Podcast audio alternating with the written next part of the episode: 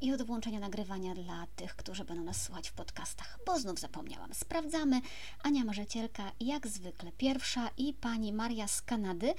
Pani Mario, och, chciałabym zazdrościć, ale nie zazdroszczę. Oj, nie zazdroszczę.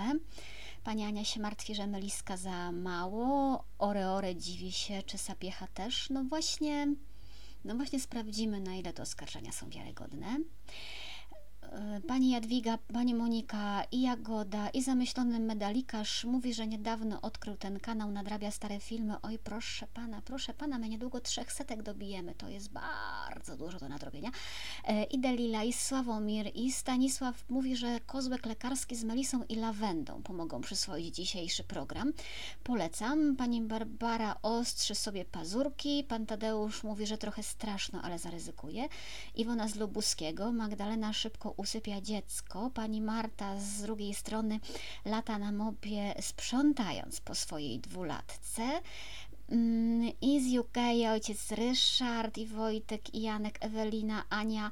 I teraz mi właśnie coś się tutaj i z Francja, Rajcza, Garwolin.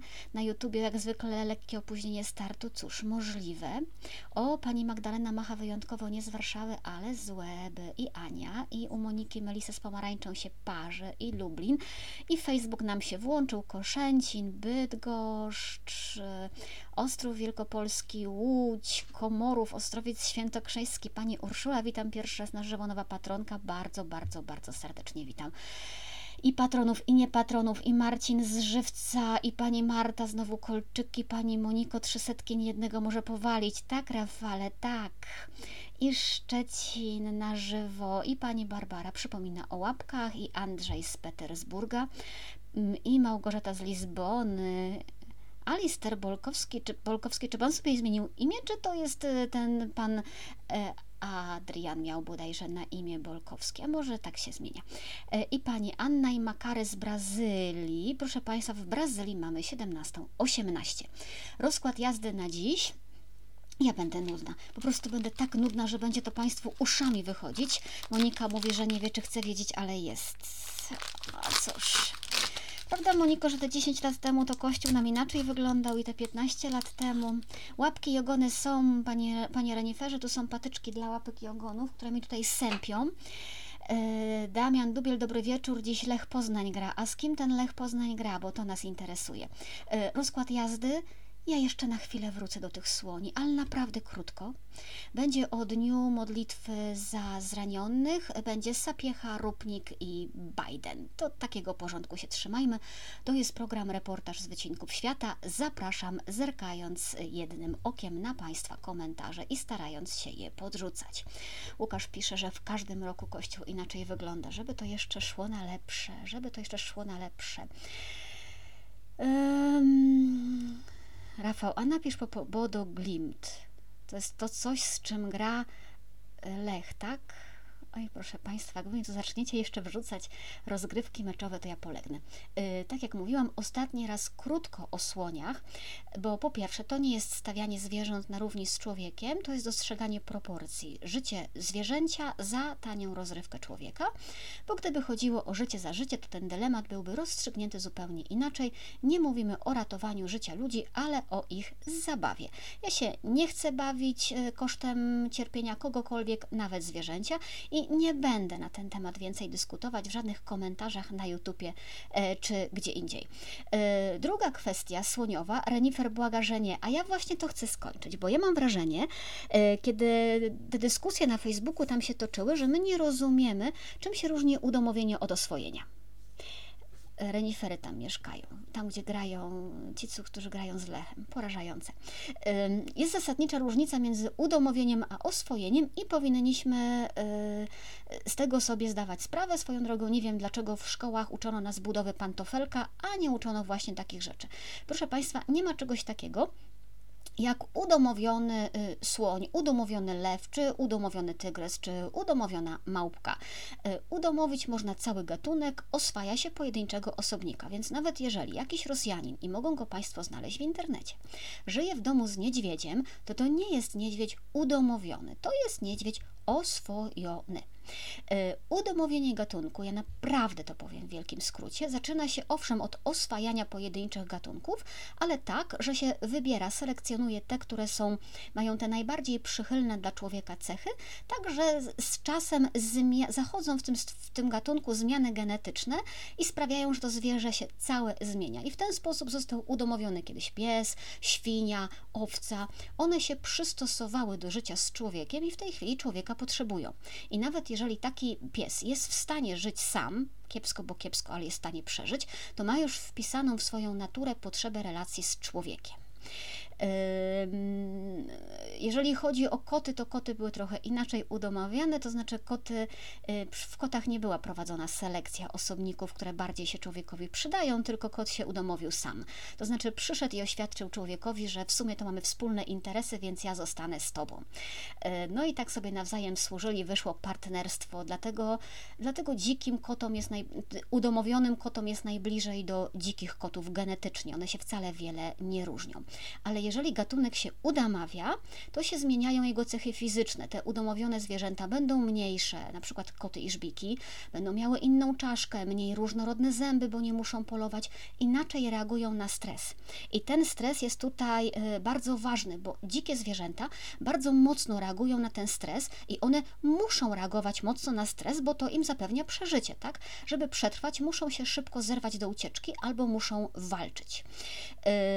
I takie zwierzę dzikie, nieudomowione, ale oswojone, czyli pojedynczy słoń, tygrys, lew, zamknięty w klatce, on nadal na stres reaguje tak silnie jak w naturze. I dla niego tym stresem jest człowiek. E, I to nie człowiek jako taki, ale każdy człowiek. I nawet jeżeli ci się wydaje, że nie wiem, oswoi, oswoiłeś słonia, to wystarczy, że przyjdziesz w innym ubraniu albo będziesz pachniał innym dezodorantem i znowuż jesteś dla tego zwierzęcia źródłem stresu. Yy, tak, udomowione też. Ja, ja, polecam poczytać o tym udomowianiu i oswajaniu, bo to są bardzo ciekawe, y, ciekawe rzeczy. Dlaczego? Dlatego, nie wiem, małpki trzymane w domach, fenki, które są w ogóle przepiękne, prześliczne, one nie są zwierzętami udomowionymi. Y, to jest tak, trochę tak jak trzymanie takiego zwierzęcia nieudomowionego w domu, to jest trochę tak jak trzymanie psa w domu w klatce metr na metr. One, y, nie wiem, będą musiały nadal zaspokajać swoje instynkty, a do tego, żeby nie zaspokajały swoich instynktów, może zmusić ich jedno tylko tresura, ale tresura bólem. E, I kiedy szukałam e, Ania wygrała za komentarz.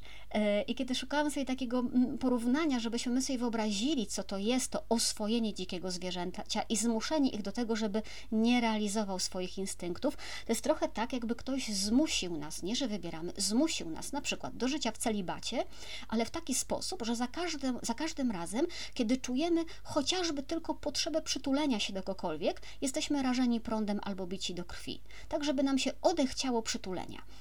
Tak mniej więcej wygląda emocjonalnie w ogromnym uproszczeniu, wiem. E, życie słoni w niewoli, dlatego kończymy tę dyskusję na temat słoni, czynienia sobie ziemi poddaną i biednych dzieci, które chcą mieć trochę radości. Naprawdę znajdźmy radości bardziej cywilizowane. Od tego jesteśmy ludźmi. Ja tylko podrzucam link o udomowieniu i oswojeniu i idziemy do Dnia Modlitw za zranionych w Kościele. Wczoraj, proszę Państwa, była Środa Popielcowa. Więc jutro mamy pierwszy piątek mm, mm, Wielkiego Postu, a co za tym idzie dzień modlitwy i pokuty za grzech wykorzystywania seksualnego w Kościele. Obchodzimy tenże dzień od 2017 roku. Oczywiście y, wiemy, że modlitwa i pokuta całej sprawy tutaj nie załatwią i nie możemy i nie wolno nam uznać, że skoro już się modlimy, to nic innego nie możemy zrobić albo nic innego więcej już nie musimy zrobić, ale jest to y, ważny element takiego całego długiego procesu uświadamiania sobie winy, y, uświadamiania tego, co się stało i brania odpowiedzialności. Jest to jakiś element, nie wiem, zmiany mentalności tak naprawdę w całym kościele y, odnośnie do systemu pedofilii. Czy ten sposób jest skuteczny? Ja myślę, że ta zmiana tak na pierwszy rzut oka nie jest spektakularna i się może wydawać, że nic się nie staje, ale jednak jak dobrze pomyślimy, to chyba w tym, w tym 2017 roku byliśmy trochę w innym punkcie. Jeżeli nie wszyscy, to przynajmniej duża część y, poszła dalej.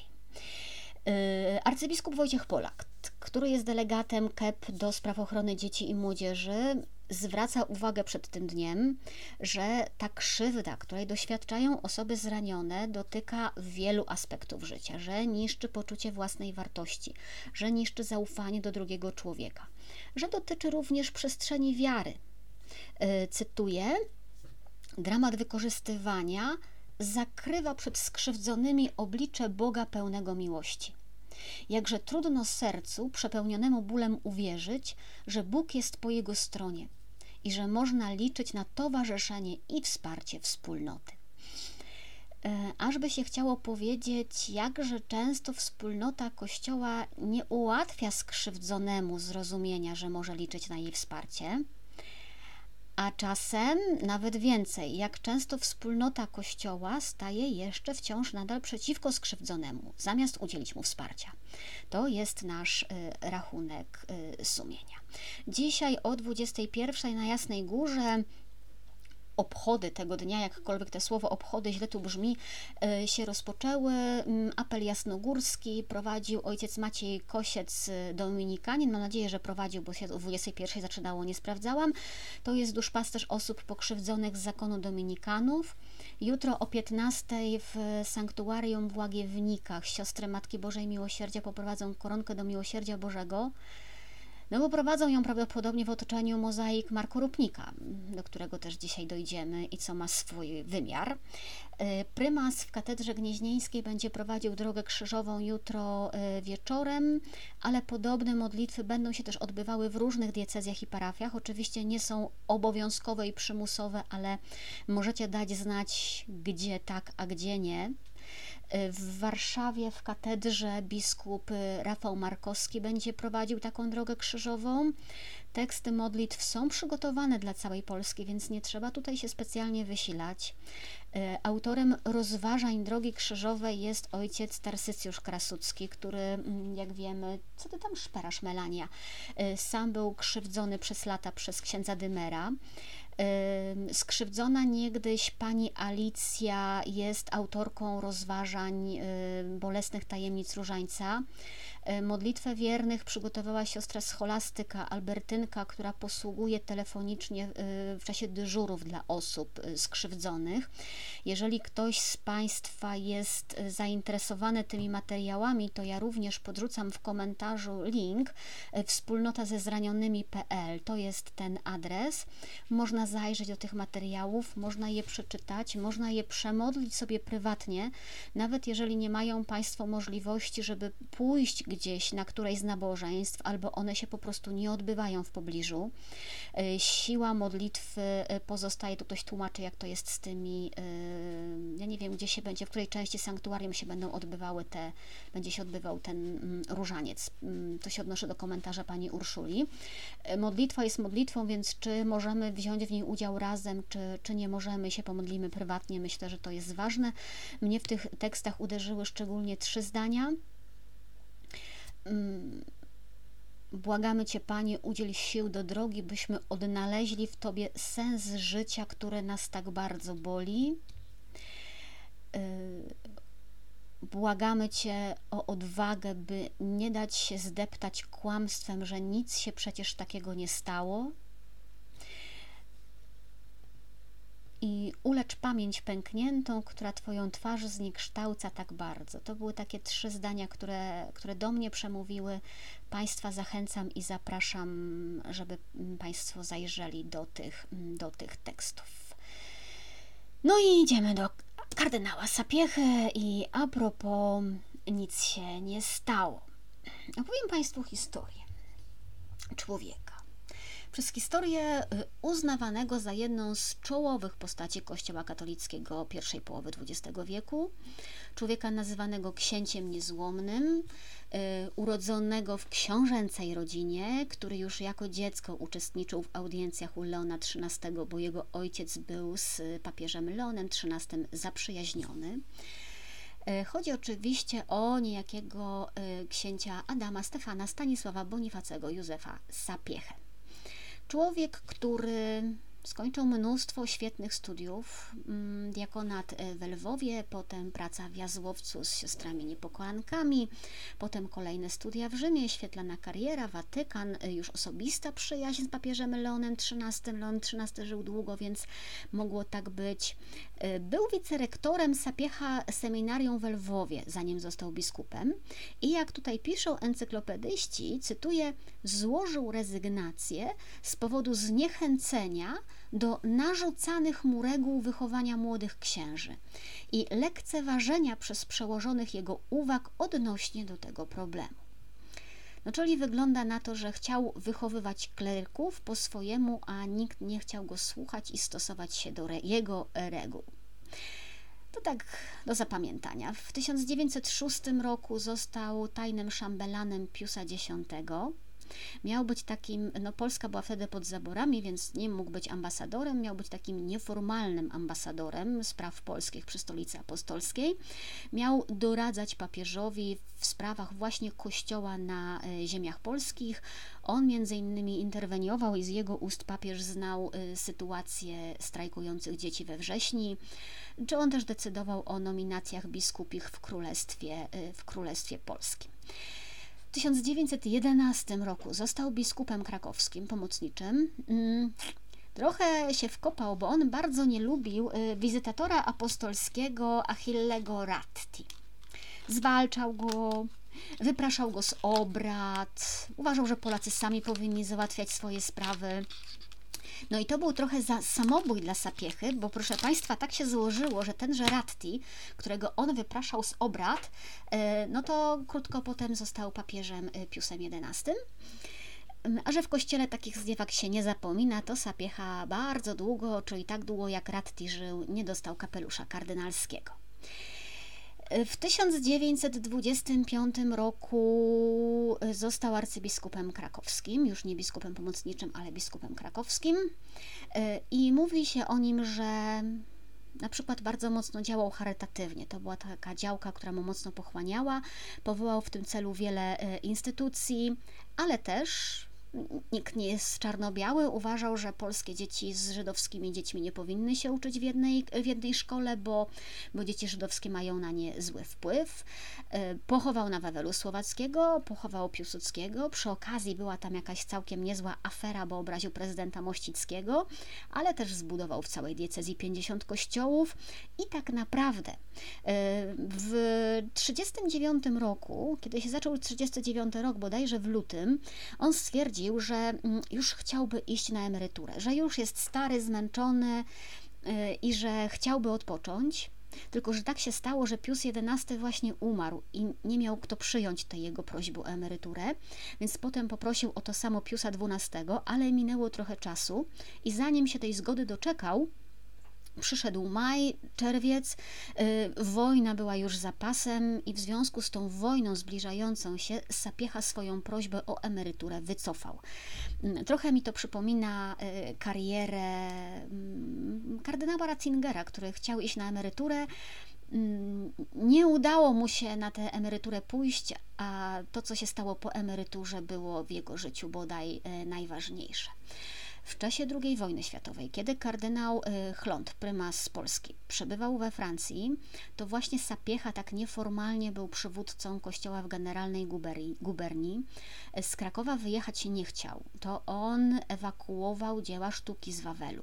To on organizował mocno pomoc dla poszkodowanych w czasie II wojny światowej. Przekazywał duże pieniądze na taką pomoc z prywatnych środków, a że był księciem, no to te środki prywatne i rodzinne miał.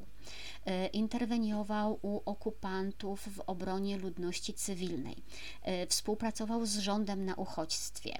E, to on polecił, pozwolił udzielać potajemnie Żydom chrztu, ale też pozwolił wydawać Żydom fałszywe metryki chrztu czyli po to, żeby no, niekoniecznie ich chrzcić, a jednak ratować im życie.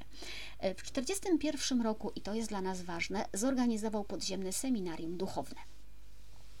Do tego seminarium jeszcze wrócimy. Po wojnie, mm, po wojnie to z jego inicjatywy rozpoczęto wydawanie e, tygodnika powszechnego. Po wojnie w 1946 roku został wreszcie kardynałem. Kiedy wracał z Rzymu już z kapeluszem kardynalskim, to w Krakowie witał go wielki tłum i prawdziwymi owacjami. Dzisiaj już nikt tak nie reaguje. No i to właśnie kardynał Sapiecha wyświęcił e, Karola Wojtyłę. Wojtyłę zresztą, z tego co wiemy, spotkał Sapiecha dużo wcześniej. Spotkał go jeszcze przed wojną. Spotkał go jako osiemnastolatka, kiedy w 1938 roku kardynał Sapiecha był w Wadowicach. E, I to spotkanie wyglądało tak, że no, zapytał tego młodego chłopaka, którego witał, e, jak widzi swoją przyszłość, co zamierza w przyszłości robić. To był 1938 rok. W 1942 roku to on przyjął Wojtyłę do tego podziemnego seminarium duchownego to Sapiecha nadzorował formację Wojtyły, to jego Karol Wojtyła uważał za swój autorytet i wiele razy o tym głośno mówił. W 1999 roku z okna na Franciszkańskiej, już jako Jan Paweł II, mówił: Tutaj stoi pomnik kardynała, książę niezłomny, a ja mam jeszcze w pamięci jego twarz, jego rysy, jego słowa, jego powiedzenia. Lata płyną, yy, zgubiłam się w tym cytacie naprzód, już wielu nie pamięta księcia, księcia kardynała Adama Stefana Sapiechy. Ci, którzy pamiętają tak jak ja, mają obowiązek przypominać, aby ta wielkość trwała i tworzyła przyszłość narodu i Kościoła na tej polskiej ziemi. Bóg Ci zapłać, księże kardynale, za to, czym byłeś dla nas, dla mnie, dla wszystkich Polaków strasznego czasu okupacji. E, biskup pomocniczy krakowski, biskup Groblicki, wspominał kardynała Sapiechę i mówił, że odziedziczył e, duchowieństwo zdyscyplinowane, karne, wychowane w duchu hasła ora labora et aptempra, czyli módl się, pracuj i słuchaj. On zmienił to ostatnie słowo ora labora et ama. Módl się, pracuj i kochaj. Zaczął od siebie, sam ich miłował. To jest y, biskup Groblicki o duchowieństwie, o relacjach kardynała z duchowieństwem. Y, kardynał Adam Sapiecha umarł w 1951 roku. Pochowany jest w katedrze wawelskiej pod konfesją świętego Stanisława. Dlaczego o tym mówimy, proszę Państwa? Mówimy o tym dlatego, że dzisiaj e, Gazeta Wyborcza publikuje zapowiedź książki, która się okaże, ukaże na początku marca. E, autorem tej książki jest e, holenderski dziennikarz Ekke Overbeek. Overbeek przyjechał do Polski, żeby tutaj przez kilka lat prowadzić śledztwo w sprawie Jana Pawła II, no i wiedzy, jaką Jan Paweł II posiadał. O tym ma być głównie jego książka, ale przy tych poszukiwaniach Człowiek znajduje też tropy poboczne i Overbeek twierdzi, że kardynał Sapiecha był seksualnym drapieżcą, który przez lata molestował seksualnie kleryków. No i gdyby to był sam Overbeek, moglibyśmy powiedzieć, że no cóż, facet się myli, nie rozumie wszystkiego, fałszuje rzeczywistość albo zaufał kiepskiemu źródłu. E, tym bardziej, że on, jak się zdaje, e, powołuje się tylko na jedno źródło. Problem w tym, że niezależnie od Overbika swoje śledztwo prowadził też Marcin Gutowski, y, odkrywając czy docierając do tych samych informacji. Mm, o efektach pracy Marcina też usłyszymy na początku marca, kiedy będzie emisja jego filmu. Marcin na razie nie zdradza szczegółów, co jest zrozumiałe, ale mówi, że informacje o tym, że Sapiecha dopuszczał się systemowego wykorzystywania kleryków, pojawiały się e, w nieoficjalnych rozmowach z ludźmi, którzy opowiadali mi o mechanizmach działających w kościele. Dziś nie ma już prawie ludzi, którzy pamiętają kardynała, ale są materiały, które wskazują na to, że przy Franciszkańskiej w Krakowie dochodziło do molestowania. Rafał mnie poprawia, ja sprawdziłam, jak się wymawia to nazwisko w internetowych słownikach z języka holenderskiego, więc cóż, mogę tylko zaufać. E, co więcej, to ma być ponoć początek e, dopiero, czy jakby czubek góry lodowej dla tego, co się ukrywa w aktach IPN-u. Na podstawie akt IPN-u obaj panowie prowadzili swoje śledztwo. No i jeżeli rzeczywiście tych materiałów i źródeł będzie więcej, to dopiero e, zmieni mocno postać rzeczy. Dlaczego? Zanim pójdziemy dalej, musimy się zatrzymać przy jednym księdzu. Księdzu mało znanym, który odegra tutaj bardzo ważną rolę, proszę Państwa. Ksiądz Anatol Boczek nie wypada się śmiać z nazwisk, ale po prostu jakby pisać kryminał z tamtych czasów, to jest doskonała postać. Ksiądz Anatol Boczek, urodzony we Włocławku, 1920 rocznik, a więc rówieśnik kardynała, papieża y, Jana Pawła II Wojtyły, y, wyświęcony przez Sapiechę w Krakowie w 1943 roku, a więc wyświęcony y, wtedy, kiedy Karol Wojtyła już był od roku w formacji seminarium duchownego.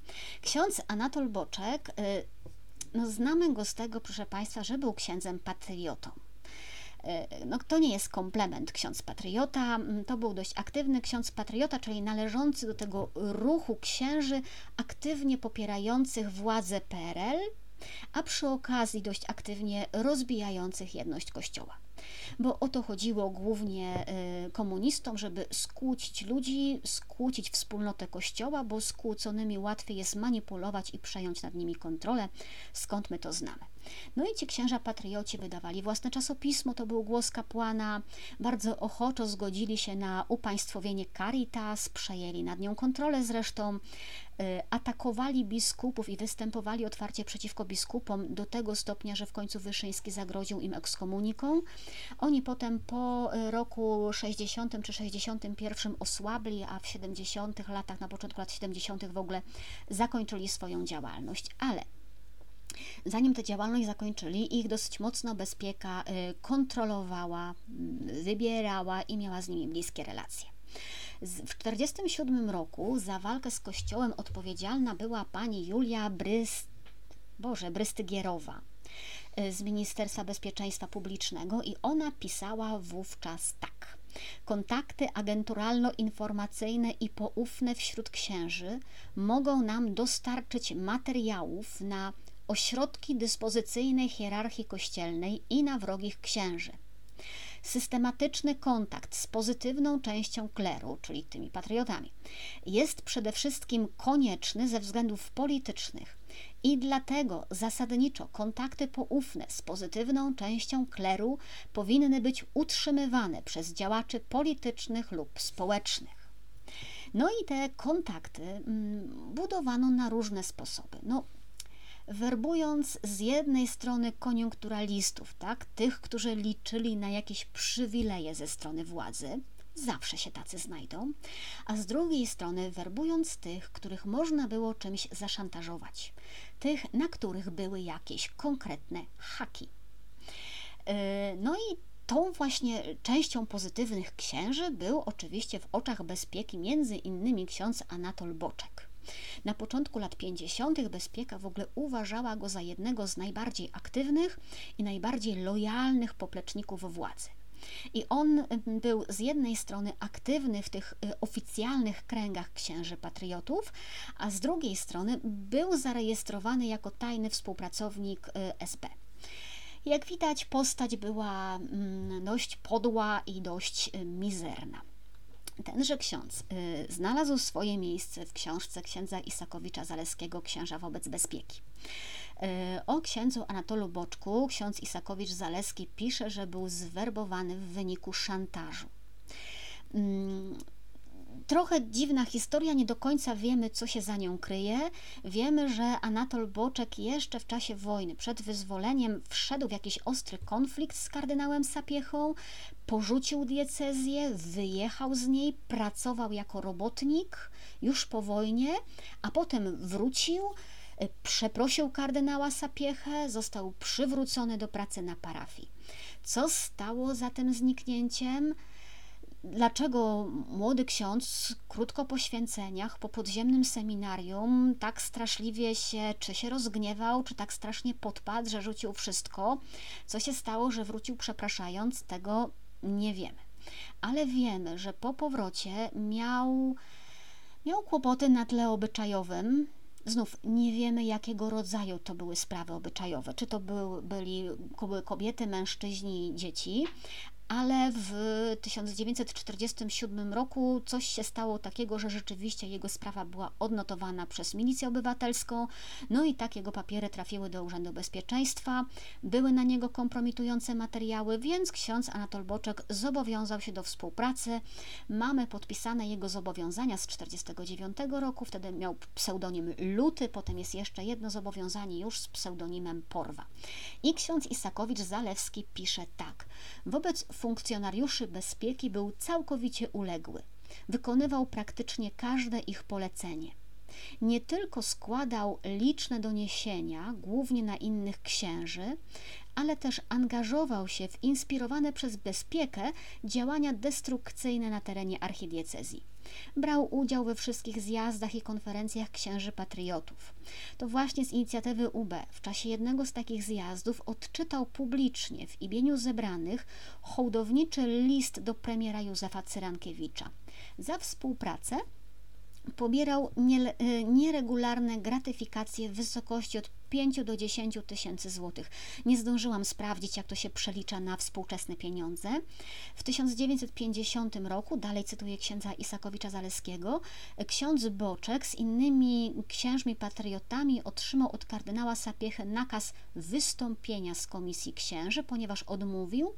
Został zawieszony w czynnościach kapłańskich, skierowany na przymusowe rekolekcje do jednego z klasztorów. W 1956 roku na fali zmian politycznych Bezpieka sama wyrejestrowała nieprzydatnego współpracownika z sieci agenturalnej. Jako powód podano chorobę alkoholową, a co za tym idzie, znikomą możliwość dalszego wykorzystania operacyjnego. Tyle o księdzu Anatolu Boczku. To jest dosyć ważny kontekst, żebyśmy wiedzieli, kogo słuchamy i żeby móc oceniać treść tego, co on pisał w swoich raportach dla bezpieki.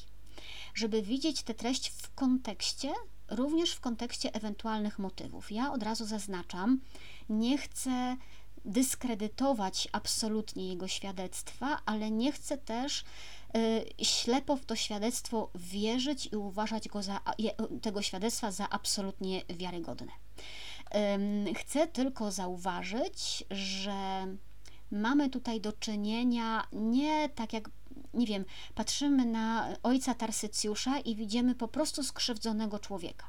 To tutaj to absolutnie nie jest. Yy, Anatol Boczek nie był niewiniątkiem, tak? Być może był ofiarą, ale był też w tym wszystkim graczem. Może był człowiekiem, w którym splątało się po prostu wiele krzywd i wiele motywów. Yy, prawdopodobnie ale tego dowiemy się dopiero z filmu Marcina Gutowskiego. Takich świadectw może być więcej. I dopiero jeżeli te świadectwa będą zgodne, to one podniosą wiarygodność tego, co mówi Anatol Boczek, i to dopiero wielość tych świadectw może sprawić, może sprawić, że trudno będzie mówić jednoznacznie, że to jest esbecka fałszywka. Chociaż wiemy doskonale, że takie fałszywki były tworzone. Z drugiej strony, fałszywki były tworzone, ale nikt się wtedy nie spodziewał, że one wypłyną po 50 latach. I nikt raczej nie tworzył tych fałszywek z myślą, Musimy stworzyć spójną narrację kilku niezależnych od siebie świadków, bo za 50 lat, jak już nas nie będzie, to jak to się ujawni, to wyjdzie na nasze. No nie. Yy, fałszywki powstawały jako samoobrona tego, który zeznawał dla wybielenia siebie, żeby powiedzieć coś, z czego opiekun, tak, ten prowadzący, oficer prowadzący będzie zadowolony i zapłaci, żeby zaszkodzić komuś nielubianemu, tak? Ale spójne przekazy kilku świadków niezależnych od siebie trudno jest znów jakby jednoznacznie uznać za fałszywkę. Tego nie wiemy, bo nie mamy dostępu do archiwów i Nikt się tym porządnie nie zajął. Wrócimy do tematu komisja historyczna. Dobrze, gdyby zaistniała. Na razie możemy tylko czekać na film Marcina Gutowskiego. Zobaczymy, czy będziemy wiedzieli coś więcej. Na razie możemy tylko zajrzeć do teczki księdza Anatola Boczka w IPN-ie e, i w, ten, w tej formie, w jakiej jest to nam przytoczone w, w książce, no i z całym dystansem, naprawdę z całym dystansem do jego prawdomówności i z jeszcze większym dystansem do jego intencji możemy sprawdzić, co tam opowiadał.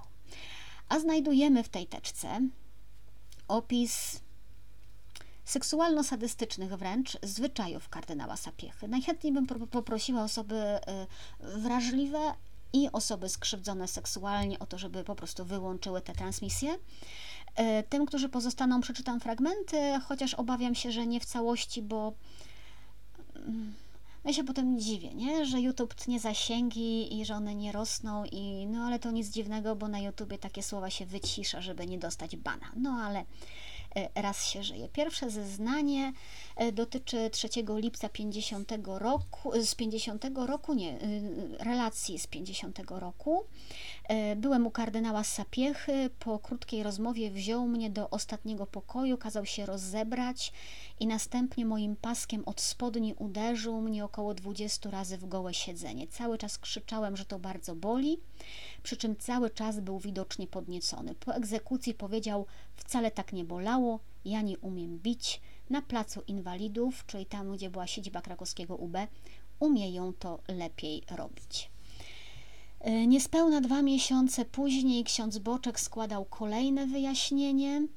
Mówi, że po raz pierwszy spotkał się z Sapiechą w 1938 roku. E, kilka dni po przybyciu do seminarium przyszedł tam Sapiecha i z każdym z nowych kleryków rozmawiał osobno. Gdy wszedłem do pokoju przyjęć, rozmawiał ze mną na temat mojej przeszłości, zapytał, czy miałem kiedy stosunki z kobietami e, i czy popełniałem e, samogwałt. W czasie tej rozmowy dotykał moich genitaliów przez spodnie, następnie sam je rozpiął, bawił się chwilę członkiem, po czym powiedział, aby nikomu nie mówić o niczym. Od tego czasu, to znaczy od 38 do 49 roku, co roku przyjmował każdego kleryka. Jeżeli o mnie chodzi, to za każdym razem poklepywał mnie ze wszystkich stron i dotykał przez ubranie części płciowych. W 1945 roku zostałem wezwany przez kardynała na skutek doniesienia przez proboszcza, że zachowuje się niewłaściwie. Kardynał Sapiecha przyjął mnie wtedy w łóżku. Kiedy znalazłem się w jego sypialni, po rozmowie na temat doniesienia, wyszedł w kalesonach i koszuli z łóżka, kazał zamknąć wszystkie drzwi na klucz i rozebrać się do naga. No i dobra, no tutaj znowuż jest opis y, dotykania łącznie z biciem sznurem. Potem wszedł do łóżka i powiedział, że to była kara za to, że się rozpustnie zachowuje na parafii. I trzecie spotkanie też się kazał rozebrać, położyć na łóżku. Sam usiadł obok, dotykał go po całym ciele, mówił, że mnie bada, czy jestem zdrowy. Gdy powróciliśmy do pokoju, przyjęć dał mi 10 intencji mszalnych po 500 zł i polecił poprawić się. Mamy tu więc kilka tych incydentów. Rok 45, 47. Nie do końca wiadomo, kiedy ksiądz Anatol miał tę przerwę od kapłaństwa i pracował jako robotnik, bo z tych materiałów tego nie wyczytałam.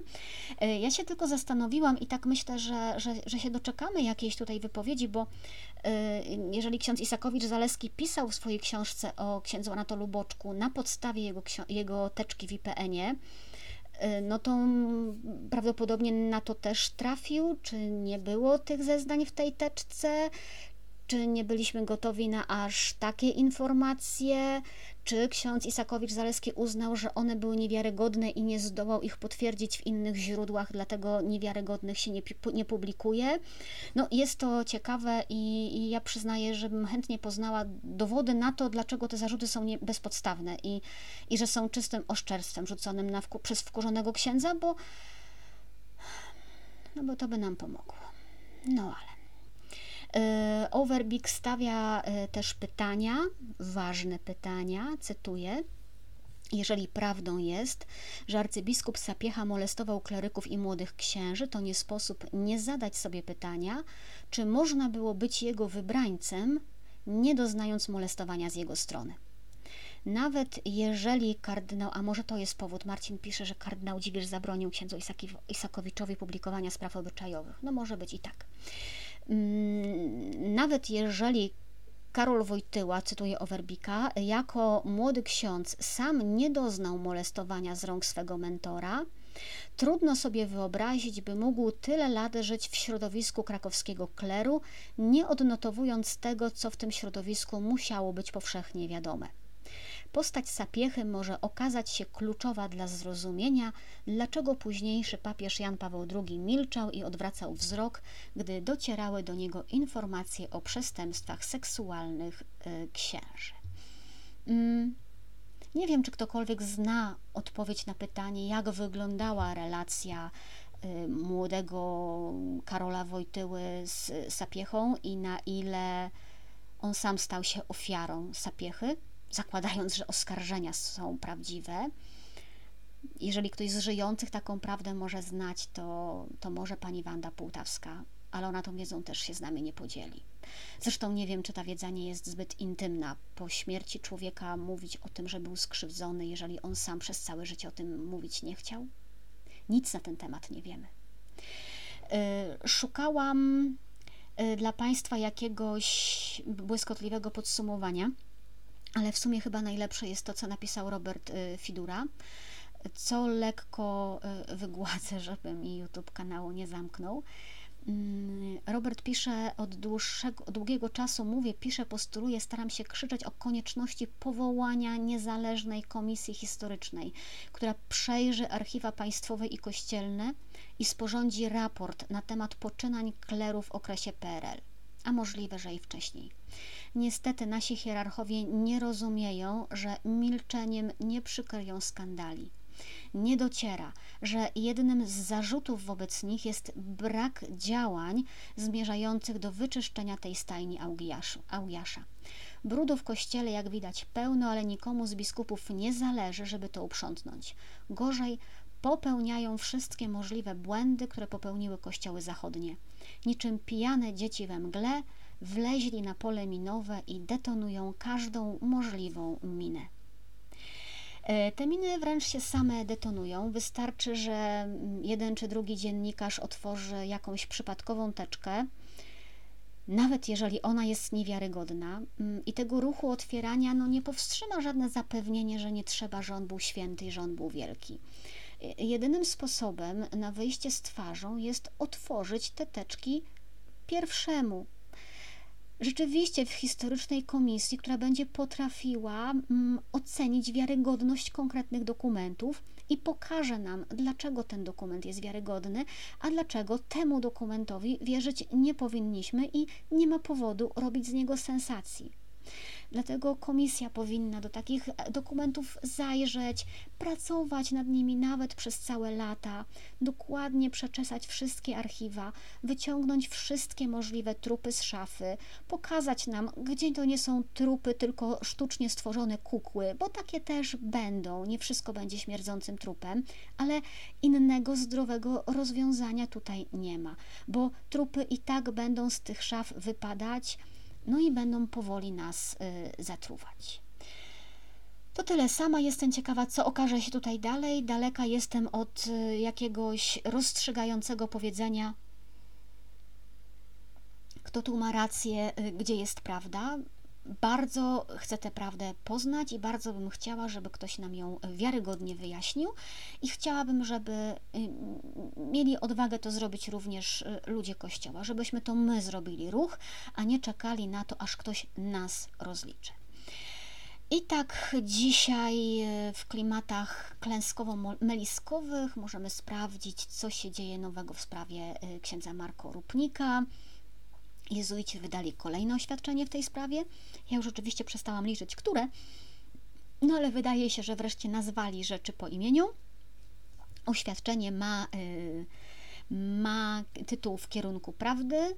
Zostało opublikowane na międzynarodowej stronie jezuitów i czytamy w nim, że nadużycia księdza Marko Rupnika rzeczywiście trwały przez 30 lat, od połowy lat 80. do roku 2018. Zespół, który w ostatnich miesiącach badał tę sprawę, zebrał, otrzymał świadectwa kolejnych 15 skrzywdzonych osób, w tym jednego mężczyzny. Zeznania tych osób uznano za wiarygodne. Zeznający y, nie wiedzieli często o sobie y, nawzajem. Y, zespół badający te sprawy chciał się również spotkać z księdzem Marko Rupnikiem, żeby to wyjaśnić. Y, on y, na takie spotkanie się nie zgodził, odmówił takiego spotkania. No więc przedstawiono wnioski, czyli możliwe tory dalszego postępowania w tej sprawie, takie wskazania dla jezuitów, co mogą tu zrobić. No oczywiście księdzu Marko Rupnikowi zaostrzono kary, on już teraz nie ma możliwości działalności również artystycznej, bo wcześniej tej sakramentalnej i duszpasterskiej nie mógł pełnić, y, ale też komisja mówi, no nie bardzo jest możliwość postawienia go przed włoskimi organami ścigania, no bo nie każde zachowania niemoralne są przestępstwem w świetle prawa. No, doprowadzenie kogoś do stosunku seksualnego przez manipulację psychiczną trwającą przez lata, no jednak e, pod sąd nie, nie podlega. Teraz jest wszystko, proszę Państwa, w rękach generała jezuitów, który może albo nałożyć na Marko Rupnika ograniczenia dotyczące posługi, częściowe albo całkowite, może go przenieść w jakieś określone miejsce, nawet do zamkniętego klasztoru, na konkretny czas albo czekając aż coś się zmieni, a może też yy, zdecydować o, to trzecie wyjście, najbardziej radykalne, może zdecydować o wszczęciu postępowania w sprawie wydalenia Marko Rupnika z zakonu. Oskarżony oczywiście ma prawo do obrony. Mm, przedawnienia tutaj się nie przewiduje żadnego. Co zrobi generał Sosa? Zobaczymy. Zobaczymy, jak zda ten egzamin. Na razie robił wszystko, żeby sprawa Rupnika nie wyciekła. i nie bardzo wiemy z jakich motywów. Czy robił to dlatego, że bronił Rupnika jako człowieka, bo go lubi, czy robił to dlatego, żeby wizerunek zakonu nie ucierpiał. No to teraz musi zdecydować, czy raczej będzie mu zależało na ochronie kumpla, czy raczej na obronie wizerunku zakonu. Bo musi zdecydować, że albo, albo.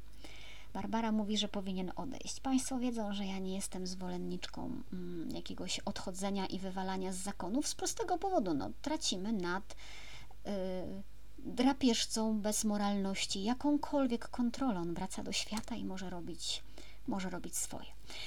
Y, skoro jesteśmy przy tych trudnych tematach, to na koniec, czy na prawie koniec, informacja z Portugalii. Tam też niezależna komisja badająca przypadki pedofilii w kościele w Portugalii przekazała 25 doniesień e, dotyczących możliwości popełnienia nadużyć seksualnych przez duchownych do prokuratury. E, według portugalskich mediów z tych 25 zgłoszeń wymiar sprawiedliwości zajął się czterema z nich. Tak niewielka część tych zgłoszeń jest rozpatrywana, bo albo brakuje dowodów, albo agresor nie żyje, albo sprawa uległa przedawnieniu. 17 z tych doniesień było mm, anonimowe. Dochodzenie obejmowało okres od 1950 roku do chwili obecnej. Y, zebrano świadectwa 512 osób. Na podstawie wszystkich zgłoszeń stworzono taką szacunkową liczbę domniemanych ofiar. To nie są jakby wyliczone wszystkie ofiary, tylko domniemane mogło ich być prawie 5000, 4800 parę. Ten 500-stronicowy raport przedstawiony w Portugalii nosi tytuł Dać głos ciszy. Sześcioosobowa komisja była powołana przez Kościół, co cenimy, ale jednocześnie była komisją niezależną. Na czele tej komisji stał psychiatra dziecięcy, to kosztowało 200 tysięcy euro. Z kościołem tej komisji powołanej przez Kościół współpracowało się bardzo trudno. Wszystkie diecezje mniej lub bardziej stawiały opór i były nieskłonne do współpracy, poza jezuitami, bo, bo poszło łatwo. W tej chwili trwa tam jeszcze tworzenie listy księży pedofilów, tych, którzy wciąż są jeszcze czynni. No potem trzeba będzie podjąć decyzję, co z nimi dalej. Już wspomniałam przed chwilą, że nie jestem zwolenniczką wyrzucania ich z kapłaństwa bo to nieprawda, że przestają mieć wtedy kontakt z dziećmi, wtedy po prostu tracimy nad nimi kontrolę, idą w świat jako wolni ludzie i nikt nie wie o ich skłonnościach i mogą być nauczycielami w przedszkolu albo mogą zostać woźnym w szkole podstawowej. E, I ostatnia rzecz, proszę Państwa, po Portugalii. Ona w sumie już nie jest pesymistyczna, ale mi się przykro zrobiło wczoraj, bo jak patrzyłam na Joe Bidena, nie czytając żadnych komentarzy y, i nie czytając żadnych analiz, to taka myśl, która przyszła do mnie pierwsza i instynktowna, to było jakie to jest ładne, że on ma ten popiół na czole. Jakie to jest ładne, że on daje świadectwo. Ja wiem, że Amerykanie tak po prostu chodzą z tym krzyżykiem z popiołu, ale, ale mnie to poruszyło i to dla mnie osobiście rzeczywiście było świadectwo, powiem Państwu, bo że ktoś, kto jest mm, prezydentem Stanów Zjednoczonych, ktoś, kogo wożą samochodem, który go czyni Samochód go czyni prawie nieśmiertelnym, nie? Dopóki mu żyłka w mózgu nie pęknie, to od zewnątrz człowieka bardziej chronić się nie da. Y, że ten ktoś klęka przed Bogiem, że przyjmuje do wiadomości fakt, że w proch się obróci i że on z tym świadectwem bez cienia wstydu idzie do całego świata na spotkanie z największymi ludźmi Europy i że on tego dnia naprawdę był na ekranach telewizorów całego świata. I to było dla mnie tak po ludzku wzruszające i mi osobiście zrobiło to rachunek sumienia. No ale oczywiście nie bo e, i na profilu ojca Wiesława Dawidowskiego, i na profilach innych, którzy udostępniali tę wiadomość, po prostu wybiło szambo opinii Polaków katolików. E, I pomyślałam sobie, że my naprawdę e, tak mało czytamy Ewangelię, że się nie łapiemy na tym, kiedy powtarzamy słowo w słowo to, co faryzeusze zarzucali Jezusowi? Bo, no bo cytuję, Biden popiera aborcję. Biden popiera inne wartości niż Kościół katolicki, więc jakim prawem jest nam przy świętej? I pewnie jeszcze przyjmuje komunię. Przecież niektórzy biskupi nawet zakazują jej udzielania. Yy, po pierwsze, biskup może zakazać udzielania komunii w swojej diecezji. Kardynał Nycznik niczego takiego nie zakazał. Po drugie, nikt w ogóle nie pisał o komunii, więc burza jest o to, czego się domyślamy, a nie wiemy zupełnie bez sensu. A po trzecie, mm, bardzo mi się podobał komentarz jednej z pań, gdzieś pod którymś z tych udostępnianych zdjęć. Proponuje co niektórym instytucję nadzoru kolejkowego podczas Eucharystii, która będzie wyłapywać tych, którym komunia powinna być odmówiona. Jak sobie przypomnę Ewangelię i ile razy tam padło pytanie, jakim prawem to czynisz? Jakim prawem uzdrawiasz w szabat? Jakim prawem pozwalasz się dotykać nieczystej kobiecie? Bo mm, wiedzą Państwo, mm, te zarzuty, jakim prawem Jezu to robisz, one naprawdę były w obronie Boga. One były po to, żeby Bóg pozostał święty. One, faryzeusze chcieli, żeby nikt Boga nie zbezcześcił, żeby ta świętość Boga była uszanowana, żeby nie wydano Boga na poniewierkę. O to się upominali faryzeusze. Tam nie było w ogóle złej woli. To naprawdę była gorliwość w utrzymaniu takiej nieskażonej świętości, w uchronieniu świętości Boga przed brudem i grzechem ludzi. To przyświecało faryzeuszom, którzy mówili, jakim prawem to czynisz. Tylko, że mamy małe rekolekcje wielkopostne, tylko, że Jezus chciał zupełnie inaczej i w tym cały dowcip. I my dzisiaj jesteśmy bezradni trochę wobec tego, że rzeczywiście Jezusa mogą przyjmować nawet ludzie niegodni. E, jesteśmy bezradni wobec tego, że ktoś go podepcze, że nie możemy stanąć w tym komitecie kolejkowym i mówić: Kowalski, nie, Kowalski, ty żonę zdradziłeś, ja wiem, gdzie ty dzisiaj spałeś. Jesteśmy bezradni, bo on tak chciał, bo chciał być z nami w chlebie i nie dał nam żadnych kryteriów i nie kazał pilnować, robić weryfikacji, testów, nic z tego. A my tutaj chcemy być nagle mądrzejsi od Niego i mówimy: Nie, panie, do Niego to nie idź. On mówi, że daje ludziom wybór w kwestii aborcji. On jest celnikiem, on jest złodziejem. No nie żartuj, przecież się nie zatrzymasz w domu takiego. Y, jest to dla mnie piękne, że Ewangelia cały czas trwa. Ja bardzo lubię to przypominać, a my się tylko wpisujemy w rozpisane w tej Ewangelii role i tylko od nas zależy, w której sytuacji się ustawimy i w której sytuacji, po której stronie e, staniemy. Nawiasem mówiąc, proszę Państwa, mm, Aleteja rzadko mnie inspiruje, ale tu udało jej się trafić w temat. Przypomina e, Aleteja dzisiaj artykuł sprzed dwóch lat. To jest artykuł o cudownym krzyżu z Kordoby. Krzyż jest dosyć nietypowy, bo Jezus na tym krzyżu jedną rękę ma, lewą ma przybitą do krzyża, a drugą prawą wyciąga w dół, tak jakby kogoś chciał chwycić za rękę. E, I z tym krzyżem wiąże się pewna legenda. Legenda mówi, że któregoś dnia do kościoła przyszedł y, mężczyzna, który się chciał wyspowiadać właśnie pod tym krzyżem. E, no i w ogóle on do tego kościoła wracał często i często się tam spowiadał, bo był przestępcą i spowiadał się wciąż z tych samych grzechów. No i w końcu ksiądz spowiadający go się wkurzył i powiedział sobie, że dość, że ostatni raz go tak rozgrzesza. No ale jak ksiądz się wkurzył, mm, no to ten mężczyzna przez długie miesiące nie przychodził, a kiedy w końcu wrócił, no to ksiądz taki postanowił być zasadniczy i postawić granice i powiedział, że ma się nie bawić z Bogiem i powiedział: Nie mogę pozwolić, żebyś dalej grzeszył. I wtedy obydwaj z góry, to jest tylko legenda, nie? Ale usłyszeli skrzypienie krzyża i wtedy Jezus z tego krzyża wyciągnął rękę do tego spowiadającego się mężczyzny, a księdzu powiedział: To ja przelałem za niego krew, nie ty. I to było dla mnie bardzo mocne.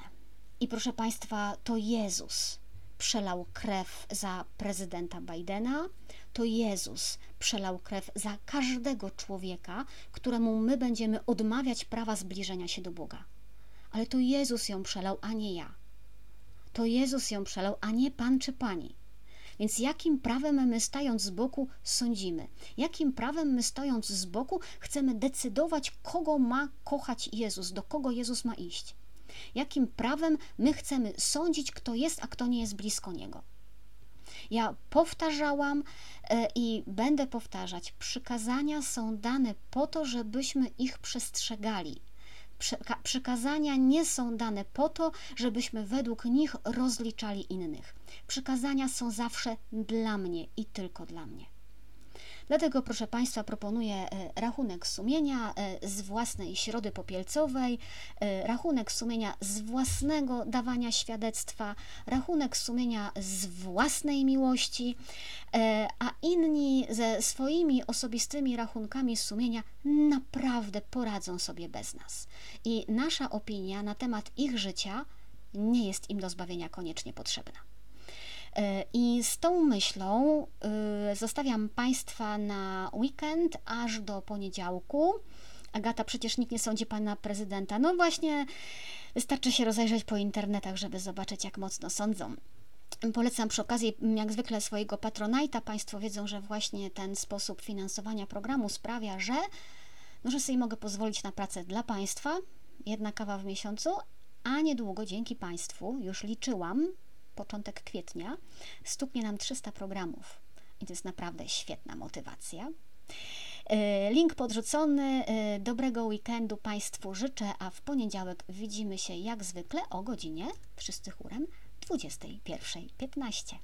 To był program e, Reportaż z Wycinków Świata. Monika Białkowska. Dobrej nocy.